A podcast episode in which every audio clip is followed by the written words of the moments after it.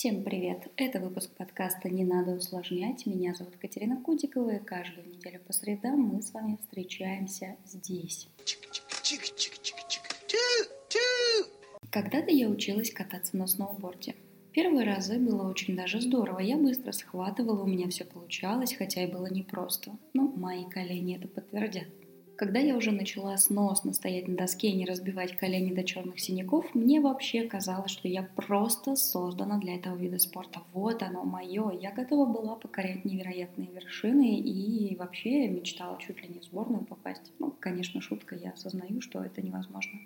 Но спустя сезон-другой произошел невероятный ступор, полная стагнация, плато. Я не только не могла научиться чему-то новому, но и по-старому, казалось, разучилась ездить. Причем я все прекрасно знала, всю теорию, понимала, как нужно делать, как нужно стоять, что вообще от меня требуется, но ничего не получалось. Совру, если скажу, что не испугалась. Честно, я была в отчаянии. Я даже думала, что все, как бы все закончилось, вот хватит, накаталась и будет, пора и честь знать.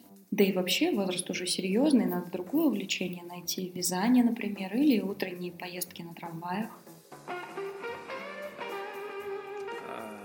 Слишком стар для всего этого дерьма.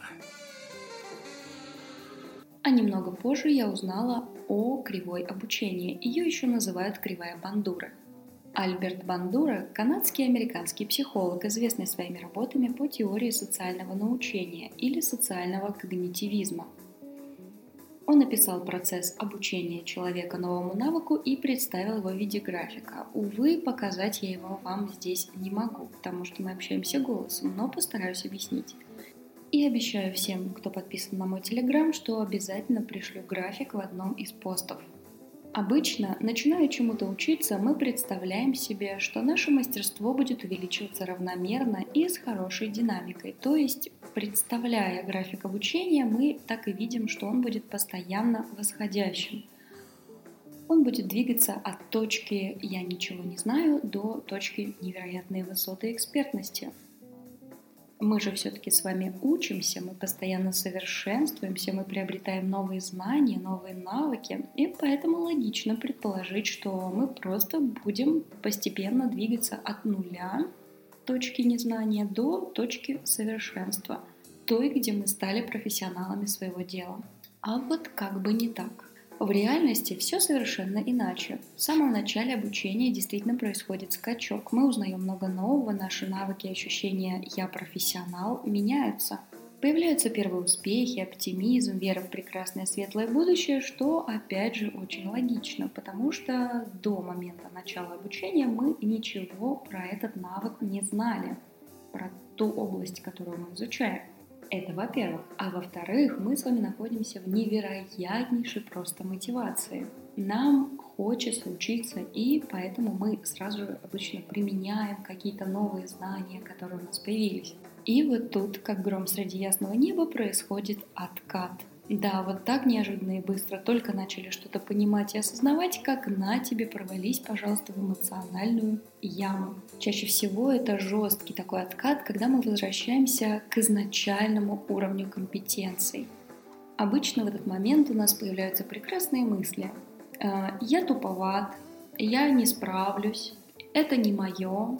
Причем обычно этот откат не происходит просто так. То есть вы не просыпаетесь утром и резко осознаете свою никчемность. Обычно это длится какое-то время, в течение которого вы ощущаете, что катитесь вниз. Вы начинаете с так называемой точки регрессии, момента, когда все рушится, просто начинает рушиться.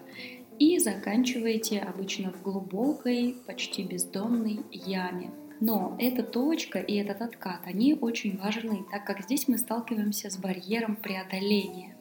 Да, все именно так, как и звучит. На этом этапе мы должны преодолеть. Мы должны решить, идем ли мы дальше в своем обучении или бросаем все к чертям собачьим.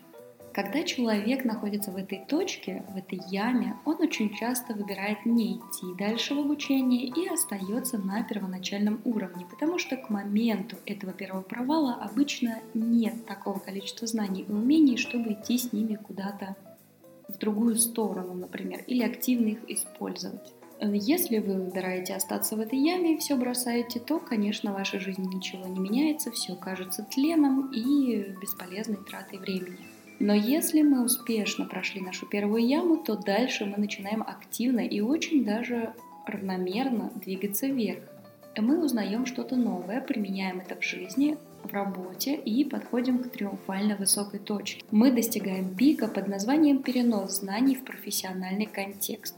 Да, вы все правильно понимаете. Если мы вышли из первой ямы и преодолели барьер, то начинает выстраиваться навык. Вы не просто знаете, как делать, а вы начинаете так делать.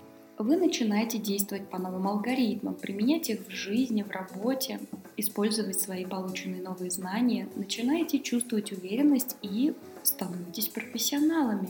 Но в какой-то момент происходит следующая неприятность. Да, все очень хорошо складывалось до моего нового мы наталкиваемся на второй барьер преодоления. Он может быть мягче, чем первый, но все равно это сложный период. Любой застой, любая остановка – это сложный период, поэтому его нужно преодолеть. Это застой, в котором нам снова нужно определиться. Или берем свою волю в кулак и движемся дальше, или ищем другие пути для своей реализации, или опять же бросаем все. В чем отличие этой ямы от прошлой?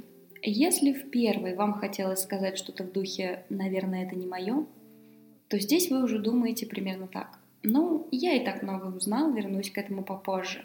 У меня такая история с изучением английского языка. Я все время думаю, что вернусь к этому попозже, потому что я уже что-то знаю. Да и вообще, мне прямо сейчас не то чтобы очень нужно. Но, признаться по правде, я так и не возвращаюсь. А если возвращаюсь, то на очень короткий период. Ну, как вы понимаете, уровень моего английского это просто смехотворен. Ну ладно, не будем об этом. Так вот, представим, что вы не бросили свое занятие, а собрали себя в кулачок и пошли учиться дальше. Что происходит в этом случае? Куда вы дальше двигаетесь?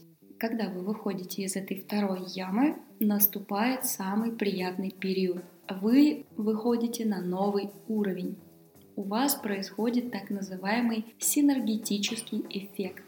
Это когда новые знания, навыки и технологии накладываются на уже имеющийся базис, на выстроенную вами основу, и вы двигаетесь вперед. Теперь уже в большей степени постепенно и равномерно, так как и хотелось в самом начале. То есть вы буквально становитесь профессионалом, который постоянно, даже не замечая этого, учится и развивается, у которого каждые знания, навыки, умения, компетенции развиваются, кажется, сами по себе. Но просто дело в том, что вы действительно схватываете всю информацию, которая находится вокруг вас, которую вы получаете, и применяете к своей основе, которая уже выстроена. Но тут важно отметить, что все эти периоды могут занимать абсолютно разное время. Все зависит и от вас, и от вашей способности и желания учиться, и от специфики обучения. Одно дело, когда вы учитесь практическому навыку, ну, например, умению готовить пироги. И совершенно другое – учиться быть руководителем, скажем, где приобретение навыков и оттачивание мастерства может занимать э, годы. Но в любом случае у вас будут эмоциональные ямы. При любом обучении у вас наступит момент, когда вы станете думать о себе плохо, начнете сомневаться и хотеть все бросить. Где-то в каком-то обучении эти ямы пройдут намного легче, где-то это будет сложнее, но их так или иначе не избежать. Поэтому думайте о них как о маркерах, говорящих, что вы на правильном пути и процесс обучения идет. И тогда вам станет учиться немножечко легче. Лайк, если вам понравился выпуск этого подкаста, а я прощаюсь с вами до следующей среды. Пока-пока.